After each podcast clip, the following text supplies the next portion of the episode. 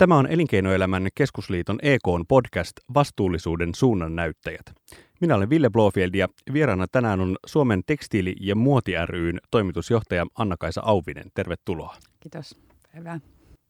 Anna-Kaisa, aloitan kysymällä tämmöisestä mainoksesta, jonka näin joitain kuukausia sitten kävellessäni kaupungilla. Siinä ö, tämmöinen ketjuliike mainosti tyttöjen mekkoa ja mekon hinta oli 399.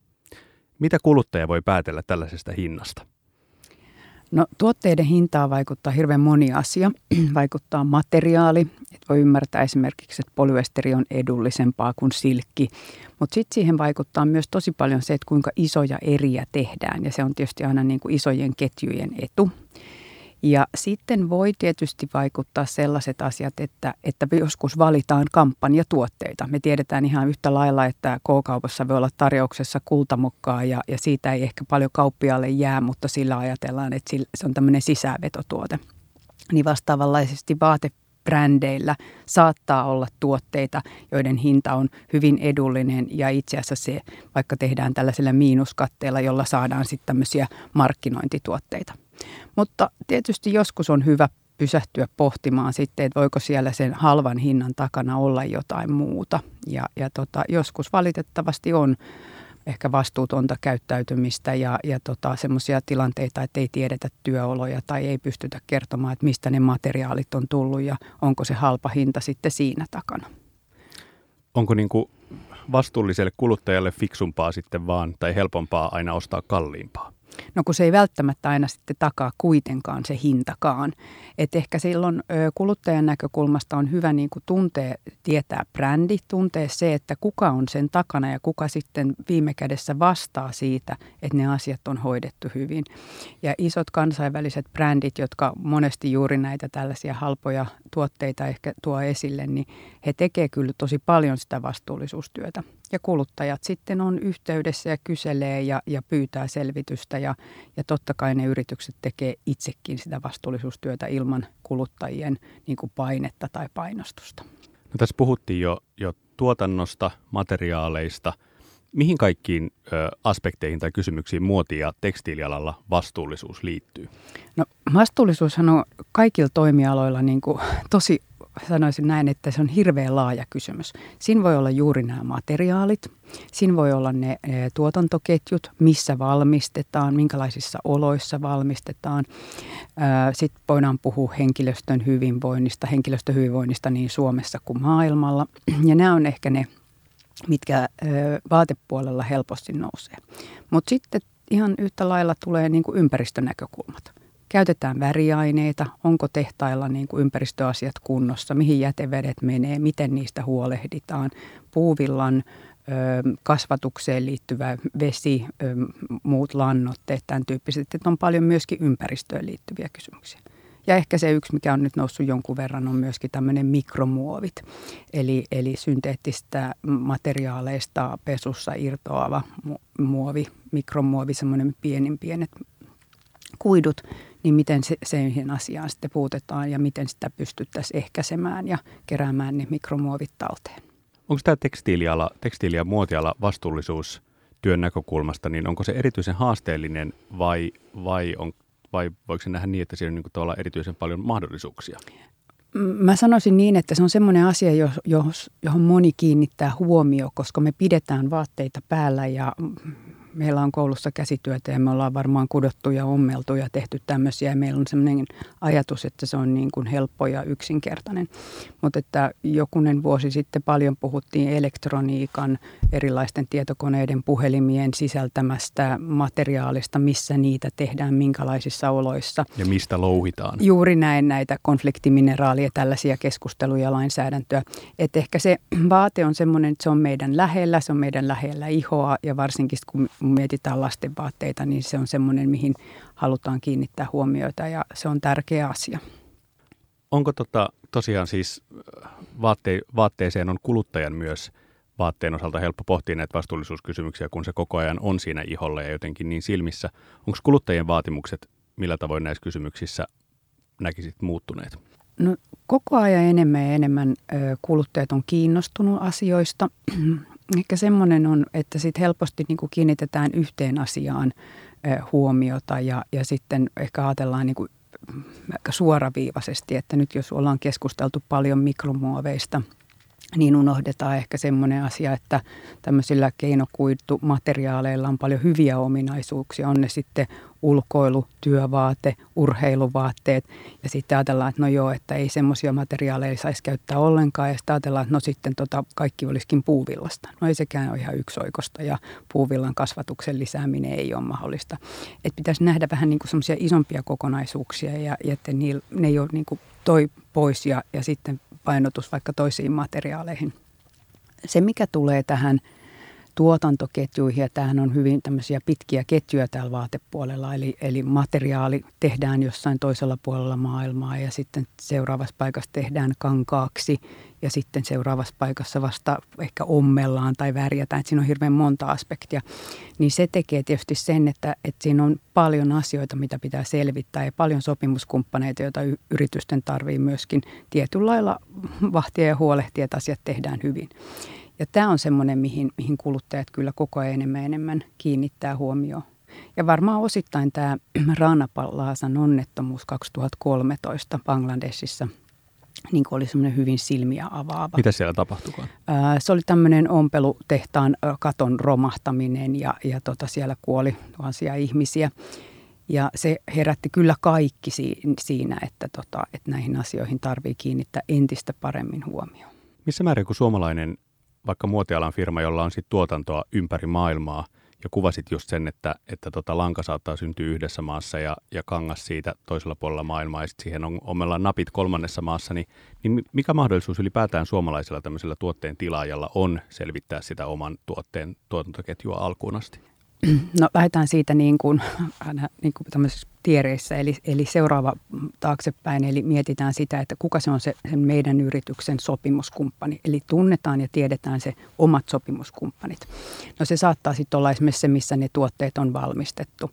Ja, ja tota, sitten voidaan liittyä tällaisiin erilaisiin kansainvälisiin jokojärjestöihin tai organisaatioihin, jotka niin kuin tarjoavat tämmöistä kolmannen osapuolen auditointeja, eli he sitten tekevät näitä selvityksiä, tutkimuksia, käy näillä tehtailla ympäri maailmaa. Ja se, mikä siinä on hyvä puoli, että on vähän niin kuin firmat lyöttäytyneet yhteen ja vähän niin voi ajatella näin, että ostavat sen palvelun, niin on siinä se, että tulee vähän sitä niin kuin leveämpiä hartioita myöskin sinne tuotan, tuotannon puolelle sitten tehdä niitä vaatimuksia. Et vaikka me täällä Suomessa ajatellaan, että meillä on täällä muutamia isoja ja tunnettuja nimiä, niin maailman mittakaavassa ne on hyvin pieniä. Ja sit, kuitenkaan näilläkään yrityksillä, niin ne kaikki tuotteet ei tule niin kuin samasta sopimuskumppanista. Neuleet tulee yhdestä paikasta, kangasvaatteet yhdestä, kolitspaidat yhdestä ja ulkotakit yhdestä. Eli silloin menee aika pieniksi kuitenkin. Ja sitten edelleen näissäkin niin tavallaan se kangas ei tule siitä paikasta, joka sen vaatteen valmistaa, vaan kangas tulee kangastehtaalta. Kangas tulee yle- ja... Juuri näin, kangas tulee yleensä sitten vielä muualta, että ne ei ole samassa paikassa.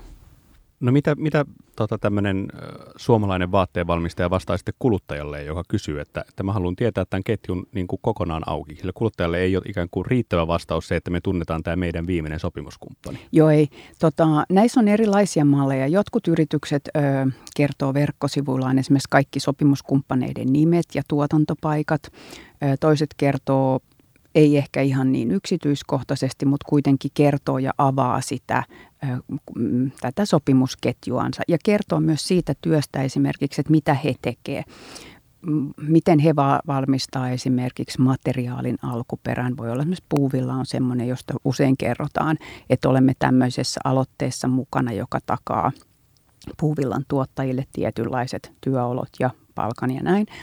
Ja tuota, tällaisilla erilaisilla työkaluilla esimerkiksi pystyy kertomaan sitä, sitä oman tuotannon alkuperää. Jotkut tekee videoita ja, ja ihan tällaisellakin näyttää, että mistä ne tuotteet tulee ja kuka tekee meidän vaatteet. Suomen tekstiili- ja muoti ryn toimitusjohtaja Anna-Kaisa Auvinen – Sulla on taustaa tästä vastuullisuustyössä jo ennen tätä nykyistä pestiäsi. Kerrotko siitä? Joo, mä vuonna 2008 siirryin tämmöiseksi yritysvastuuasiantuntijaksi Elinkeinoelämän keskusliitto EK ja, ja silloin sain tehdä työtä siis paljon muidenkin kuin tämän tekstiili- ja vaatealan yritysten kanssa. Ja ehkä mitä voi sanoa tuossa, että kymmenessä vuodessa nämä asiat on mennyt tosi paljon eteenpäin. Mutta edelleen niin on hyvä niin kuin muistaa se, että yritykset on ehkä vähän erilaisissa tilanteissa ja, ja ne yritykset, jotka on siinä kuluttajarajapinnassa, niin ehkä eniten niin kuin nopeiten törmää siihen vastuullisuuteen, mutta sitten B2B-puolen yritysten kanssa niin käydään niin kuin tiettyjä keskusteluja edelleen siitä, että mitkä on ne olennaiset ja tärkeät asiat, missä vastuullisuuteen pitäisi tarttua ja kannattaa tarttua ja miksi tämä on tärkeä asia. Mikä sun kokemus oli silloin, kun sä työskentelit laajemmin eri alojen vastuullisuuskysymysten kanssa, niin millä, millä aloilla tämä on ikään kuin oli otettu ensimmäisenä? Isot teollisuusalan yritykset Suomessa oli niin kuin etulinjassa, eli metsäpuoli, energiapuoli. Ne oli lähtenyt jo aika aikaa sitten näihin kysymyksiin mukaan. Ja sitten isot kaupan toimijat, Kesko ja S-ryhmä. Ja ehkä silloin kymmenen vuotta sitten, niin ehkä itse koin ö, semmoiseksi niin kuin mielekkääksi, mutta haasteelliseksi tehtäväksi se, että kuinka PK-yrityksille kerrotaan siitä, että asiat on tärkeitä. Ja siinä on aina ollut nähtävissä se, että toiset haluaa lähteä etulinjaan ja toiset on vähän kysymysmerkkeinä, että mitäs meidän sitten pitäisi tehdä, että halutaan tehdä, mutta ei oikein tiedetä, että mihin tarttua. Mistä sä näet, että se tulee? Mikä on driveri? Onko se tavallaan yrityksen omistajien tai johdon omat arvot tai, tai tota, niin kuin, strategiset valinnat vai onko se driverin näissä kysymyksissä kuluttajien vaatimukset? Mm.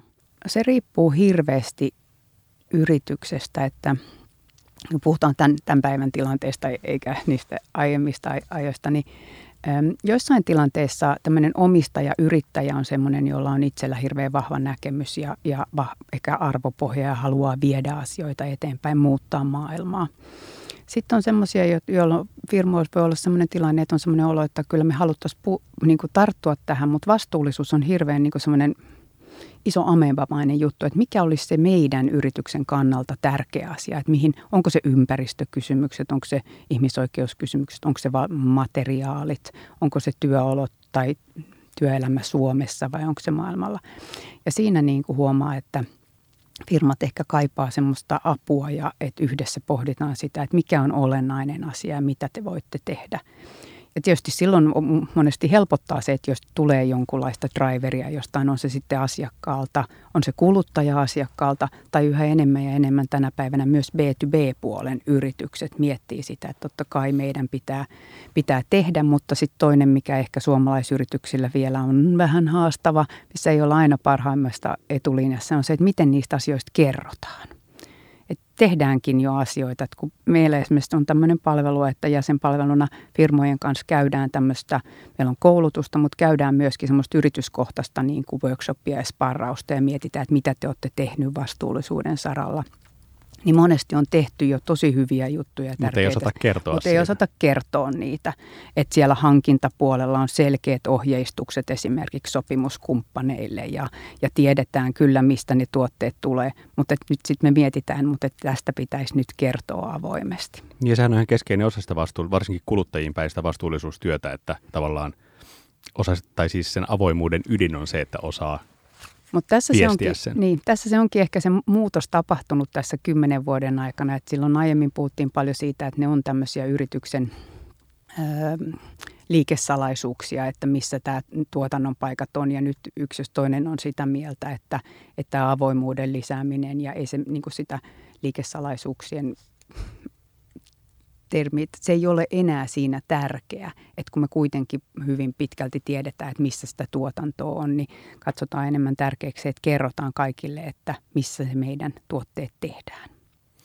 Anna-Kaisa Auvinen, miten sä näet tässä vastuullisuustyössä, niin oikeastaan siinähän on kaksi suurta linjaa, joista toinen on se, että, että yritys voi olla vastuullinen tavallaan omassa toiminnassaan. Siinä, siinä millä tavoin ja missä ja ja minkälaisena työnantajana ja minkälaisena valmistajana se valmistaa ne omat tuotteensa mm. tai palvelunsa. Ja sitten se toinen tapa olla vastuullinen on jotenkin tämmöinen kuin snadisti abstraktiimpi ikään kuin, niin kuin yrityskansalaisuus. Se, että, että minkälaisena toimijana se, mm. se yritys on siinä, vaikka siinä, siinä yhteisössä, jossa se toimii ja, ja, ja tota, tekee hyvän tekeväisyyttä tai, tai muulla tavoin osallistuu niin kuin laajemmin sen, sen yhteisön ja yhteiskunnan kysymyksiin. No tässä on ehkä semmoinen mm, suomalaisyritykset helposti ajattelee sen tällaisena niin kuin hyvin pragmaattisesti, että mitä me voidaan tehdä ja miten me voidaan huolehtia siitä sopimusketjusta. Ja tietysti silloin, jos on tämmöinen yritys, että silloin vaikka tuotantolaitoksia tässä Suomessa, niin totta kai ajatellaan sitä yhteisöä. Että toi on ehkä sitten tämä tämmöinen hyvän tekeväisyysnäkökulma, ehkä semmoinen pikkasen tuolta niin kuin ison meren toiselta puolelta tullut tämmöinen yrityskansalaisuus. Ja, ja tota, kyllä yritykset Suomessakin tekee tämän tyyppistä, mutta, mutta et ehkä ei ole samalla lailla vielä tullut tänne. Et kun meillä on tietyt rakenteet, jotka, jotka Suomessa on sitten ehkä tukenut niin kuin kolmatta sektoria ja, ja kyllä siellä paikallisesti ollaan sen urheiluseuran kanssa tekemisissä ja lahjoitetaan ja ehkä, ehkä tota, tämmöisiä työpäiviä lahjoitetaan sinne. Ajatteletko sitä vastuullisuustyönä? No mä ehkä ehkä itse on vähän sellainen vielä pragmaattisempi, että mä ajattelin sitä vastuullisuustyötä vielä vähän ehkä konkreettisemmilla asioilla. EK julkaisi juuri ö, raportin vastuullisen liiketoiminnan suunnannäyttäjät, jossa ö, pohdittiin erityisesti sitä, että mikä on yritysten, ö, yritysjohdon ja omistajien rooli tässä vastuullisuustyössä. Ö, tässä vastuullisuusraportissa todetaan muun muassa näin. Vastuulliset yritykset ankkuroituvat paikallisyhteisöön aktiivisen vuoropuhelun ja erilaisten yhteiskuntavastuuohjelmien kautta ja pyrkivät ratkomaan paitsi paikallisia myös globaaleja haasteita, aivan kuten kuka tahansa valistunut kansalainenkin. Ja tässä on esimerkiksi sellaiselle yritykselle, joka, jolla on vaikka tuotantoa toisella puolella maapalloa, niin tähän asettaa sen, sen tavallaan niin kuin vaatimuksen tai kysymyksen, että millä tavalla ollaan paikallisesti mm-hmm. vastuullinen mm. toimija siellä, siellä niin kuin toisella puolella Aasiaa. Ja sitten tietysti tuommoisessa tilanteessa, kun se usein on niin, että muualla niin se on se sopimuskumppani, joka tekee ne. Että harvoin ainakaan meidän toimialan yrityksillä on omia tehtaita tuolla maailmalla. Ja tota, tietysti siinä on se, että ehkä silloin enemmänkin huolehditaan, että asiat on hyvin siellä ja, ja toimitaan lainsäädännön mukaan. Ja joskus jopa joudutaan miettimään, että toimitaanko enemmän vaikka vielä meidän sääntöjen mukaan kuin paikallisten. Että ehkä siinä voi tietysti ajatella semmoista niin kuin kansalaisyhteiskunnan tukemista siellä alueellakin. Ja sitä me nyt ainakin niin kuin liittona tehdään ja, ja toivotaan sitten ehkä, että sitä niin kuin tehtäisiin laajemmalti. Mutta että mä näkisin kuitenkin ehkä tietyt konkreettiset toiminnat tämmöisessä tilanteessa ehkä enemmän sitä vastuullisuutta edistäväksi. En sano sitä, että se on huono asia, että, että tehdään tämmöistä mm, yhdistysten tukemista ja, ja mitä lähempänä ollaan, niin kyllähän me nähdään sitten täällä Suomessa sitä lähialuetta, niin kuin mietitään ja tuetaan ja otetaan mukaan. Mutta sitten se alkaa ehkä olla vähän pirstaloitunutta ja sitten se on ehkä semmoisia pienempiä, ohuempia siivuja sitten siellä maailmalla, ne, ne linkit. Tässä samaisessa EKn vastuullisuusraportissa jaetaan yritykset niiden vastuullisuusstrategioiden mukaan neljään ryhmään. Tämän raportin mukaan yritys voi olla vastuullinen reagoija, vastuullinen raportoija, vaikuttavuuden kohdentaja tai visionäärinen vastuunkantaja. Miten sä näet, minkälaisia tasoeroja tai sävyeroja sä ikään kuin esimerkiksi näet siinä, että suhtaudutaanko vastuullisuuskysymyksiin raportoijana vai sitten aktiivisena toimijana? No ehkä se semmoinen määrämuotoinen raportti niin on ainakin niin kuin tekstiilimuotialalla vielä niin kuin aika kaukana. Ja mä vuosien aikana, kun olen katsonut tätä yhteiskuntayritysvastuun raportointia, niin mun huoli on joskus ollut siinä, että ne ehkä pienemmissä keskisuurissa yrityksissä ne pienetkin niin kuin resurssit laitetaan sitten sen määrämuotoisen raportin tekemiseen, kun toivoisin, että ne laitetaan niin kuin muun vastuullisuustyön edistämiseen – et siinä täytyy niin kuin miettiä, että sit se raportti ei, ei sitten... Niin kuin, ei muutu itse tarkoitukseksi niin, tavallaan. Niin, että kyllä se, niin kuin se vastuullisuustyö ja, ja sen edistäminen ja sen tekeminen on niin kuin tärkeää ja sen sitten niin kuin viestiminen. Joskin mä ymmärrän sen, että ajatellaan se, että tämmöinen määränmuotoinen raportointi on, on sitten semmoinen, että pystytään niin kuin vertailemaan yrityksiä. Että tota, onhan siinäkin omat lisäarvonsa, mutta olen nähnyt massiivisia yksityiskohtaisia vastuullisuusraportteja ja olen ollut tämmöisessä vastuullisuusraportointikilpailun jyryssäkin vuosia ja lukenut niitä läpi ja olen aina pohtinut, että lukeeko joku muu näitä näin tarkasti kuin tämä kilpailun jyry. No useinhan nämä, nämä vastuullisuuskysymykset tai niihin paine, se tulee niin kuin tavallaan sieltä ruohonjuuritasolta tai alhaalta ylös. Se saattaa tulla joko kuluttajilta tai sitten saattaa tulla henkilöstöstä. Mm, kyllä. Mikä on, mikä on sen yrityksen johdon rooli sun mielestä koko tässä? Yrityksen johdon merkitys on niin kuin ihan ensiarvoisen tärkeä ja, ja tota, se, mikä musta on niin kuin tosi tärkeää on se, että se olisi siellä yrityksen johdon niin kuin pään sisällä se vastuullisuusasia. Että ei ole vastuullisuus asiantuntijalla tai ei ole viestinnässä jollain henkilöllä. Että jos oikeasti halutaan viedä asioita eteenpäin, ja siinä ehkä justissa, että ei vain raportoida, vaan kehittää ja viedä eteenpäin ja nostaa niitä niin kuin sille yritykselle tärkeitä asioita, niin silloin se on ehdottomasti oltava johdon agendalla. Ja vielä mielellään niin, että että asetetaan vähän tavoitteita, että, että mennään niin kuin, miten päästään pari steppiä vielä eteenpäin. Ja se voi nousta tietenkin johdosta, mutta se myös nousee yhä enemmän ja enemmän myös niin kuin henkilöstöstä, että miten ihmiset kokee siellä, että mitkä olisi meidän toiminnalle tärkeitä. Ja, ja siitä tulee itse asiassa tämmöistä työnantajamielikuvaa, siitä tulee sitä työssä viihtymistä ja ihmisethän yhä enemmän ja enemmän toivoo työpaikaltansa myös semmoisia asioita, että he voi viedä maailmaa vähän niin kuin parempaan suuntaan. Tässä itse asiassa siis ei ole ainoastaan validi kysymys se, että miten johto jalkauttaa vastuullisuuskysymykset alaspäin, vaan yhtä, yhtä lailla voi kysyä, että miten henkilöstö jalkauttaa vastuullisuusvaatimuksensa yrityksen johdolle. Joo, ja miten se niin kuin kokonaisuudessa, että kaikki on sitoutunut niihin, niihin vastuullisuuden tavoitteisiin ja yhdessä sieltä vähän niin kuin jumpataan ne, että mitkä on meidän yritykselle tärkeitä. Ja mä uskon, että siitä tulee myös semmoinen niin kuin yhteenkuuluvaisuuden tunne siihen niin kuin koko firmaan, että nämä on meidän juttuja, me halutaan viedä näitä eteenpäin. Eikä ne ole pelkästään business drivereita, vaan juuri niin kuin muunlaisia asioita.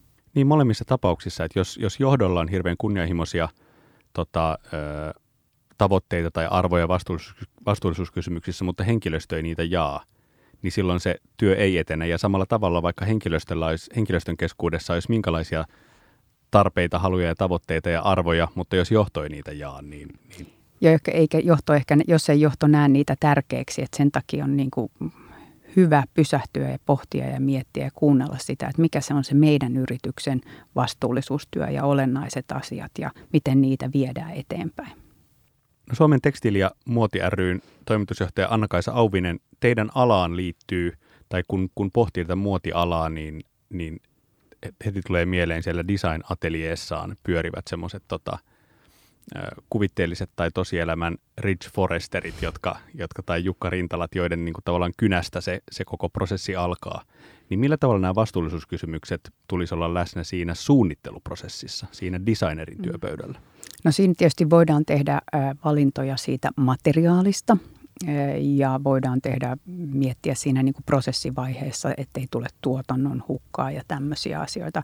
Mutta ehkä niin kuin tärkeintä kuitenkin mun mielestä olisi se, että suunnitellaan sellaisia tuotteita, että kun ne tuotteet on valmistettu, niin ihmiset haluaa pitää niitä ja pitää niitä mahdollisimman pitkään. Eli semmoinen niin kuin pitkäikäisiä ja pitkäaikaisia tuotteita ja semmoisia tuotteita, jotka on kestäviä niin kuin tarkoitan kestäviä, että, että tota, ei, ei mene rikkiä kuluja ja näin. Että kyllä se niin kuin sieltä ympäristön näkökulmalta on niin kuin esimerkiksi kaikista tärkeintä, että se semmoinen vaate, joka on tuotettu, mutta sitä ei koskaan pidetä ja se heitetään pois, niin se on ihan hukkaan heitettyä niin työtä, materiaalia ja, ja ympäristöresursseja. Teidän alaan liittyy myös tämä Suomessa työllistäminen, tai, tai kovasti haikaillaan niitä aikoja, jolloin tekstiiliteollisuutta ja ja vaateteollisuuden ihan sitä valmistamista oli Suomessa laajemittaisestikin ympäri Suomea ja, ja viimeisten vuosikymmenten trendi on ollut se, että se valmistaminen on siirtynyt Suomen rajojen ulkopuolelle. Eikö olisi vastuullis, vastuullisuustyötä ja vastuullista yritystoimintaa teidän kielellä pitää tuotanto Suomessa? No tällä hetkellä meillä ei enää oikeastaan ole semmoista tuotannon kapasiteettiakaan täällä Suomessa, mutta sitten täytyy ehkä miettiä sitä, että tuotantoyritys on erilainen yritys kuin semmoinen yritys, jonka päätehtävä on niin kuin suunnitella ja, ja tota, että ne niin kuin yritysrakennekin on ihan toisenlainen. Ja ehkä niin kuin voi sanoa sitä, että sitä korkeamman lisäarvon työtä on enemmän ja enemmän täällä koulutetuissa maissa. Ja sitten ehkä sitä niin kuin tuotannon työtä on semmoisissa maissa, jossa ehkä sitä koulutustaso on vähän toisenlainen. Ja tätä voi myös ajatella semmoiselta näkökulmalta, että mm, esimerkkinä näin, että Bangladesissa on viisi miljoonaa tekstiilityöläistä, josta yli 9, varmaan 8 prosenttia on naisia. Että tietyllä lailla se nyt sitten kuitenkin se teollisuuden ala tarjoaa sitten siellä naisille mahdollisuuden olla töissä. Teillä Suomen tekstiili- ja muoti ry on tehnyt myös omaa, omaa työtään tämän vastuullisuuden saralla. teidän alan yrityksille. Te olette järjestänyt muun muassa tämmöistä, tämmöistä tota, ihmisoikeusvaikutusten arviointiin liittyvää koulutusta. Kertoisi siitä. Joo, me ollaan tehty itse asiassa tosi paljon näitä, johtuen osittain siitä, että mullakin on sitä vastuullisuusasiantuntija osaamista tässä vuosien varrella, mutta sen lisäksi meillä on nyt vielä ihan tähän asiaan keskittynyt vastuullisuus- ja kiertotalousasiantuntija. Se oikeastaan lähtee siitä, että huomattu se, että niin pienet kuin vähän isommatkin yritykset niin, niin kaipaa sitten käytännön koulutusta. Ja tässä ihmisoikeuskoulutuksessa meidän ajatuksena on se, että kertoa, että mitkä on niitä työkaluja, miten, miten käydä sitä keskustelua sinne sinne tota koko sopimusketjuun ja, ja miten selvittää niitä omien ö, oman niin kuin, toiminnan vaikutuksia ja miten siitä sitten kerrotaan. Ja kyllä mä edelleen luulen sitä, että yritykset enemmän ja enemmän kuitenkin toivoisivat sellaista konkreettista koulutusta, ei, ei juhlavia seminaareja, että vastuullisuus Tai raportteja. On, niin, vaan siitä, että miten me sitten tähän tartutaan. Me tehdään myöskin yhteistyötä kansalaisjärjestöjen kanssa. Esimerkiksi Pelastakaa lapset ryn asiantuntijoita on ollut meille kouluttamassa, että mitä sitten maailmalla ja miten pystytään varmistautumaan siitä, että asiat niissä sopimuskumppaneilla tehdään hyvin. Ja meillä on tiettyjä checklistoja ja meillä on tietyt jutut, mitä yritykset voi sitten tehdä ja, ja, ja kysyä neuvoa. Ja sitten, että miten paikallisilta asiantuntijoilta kysytään neuvoa. Että ei jäädä toimettomaksi ja sen takia jätetä niin kuin asioita tekemättä. Anna-Kaisa Auvinen, johtajan vinkit johtajalle. Mitä sä sanoisit oman kokemuksen perusteella? Millä tavalla näistä vastuullisuuskysymyksistä tekee osan sitä omaa johtamistyötä ja, ja millä tavalla niihin tarttuu niin, että sillä on todellista vaikutusta? Mun mielestä tärkein asia on se, että tarttuu siihen vastuullisuuteen ja, ja ottaa sen niin kuin mm, ryhtyy toimiin niissä asioissa. Ja jos on vähän kysymysmerkkinä, niin sitten tota, ottaa, pyytää apua, sitouttaa sitä koko henkilöstöä, tai ainakin sieltä niitä, jotka on halukkaita lähtemään mukaan miettimään sitä oman yrityksen vastuullisuustyötä. Ja sitten tänä päivänä kyllä ihan ensiarvoisen tärkeä asia on semmoinen avoimuus. Että on se sitten vastuullisuuskysymys tai on se muuten, että miten yrityksellä menee, niin tuodaan ja kerrotaan niitä julkisuuteen, että mikä se tilanne on. Ja semmoinen avoimuus kasvattaa sitä semmoista niin kuin luottamuspääomaa niin siihen yritykseen kuin siihen johtoonkin. Ja se on semmoinen, mikä on musta hyvä muistaa ja pitää ohjenuorana. Luottamuspääomaa kuluttajien keskuudessa ja henkilöstön keskuudessa. Kyllä. Kiitos keskustelusta Suomen tekstiili- ja muotia ryyn toimitusjohtaja Anna-Kaisa Auvinen. Kiitos.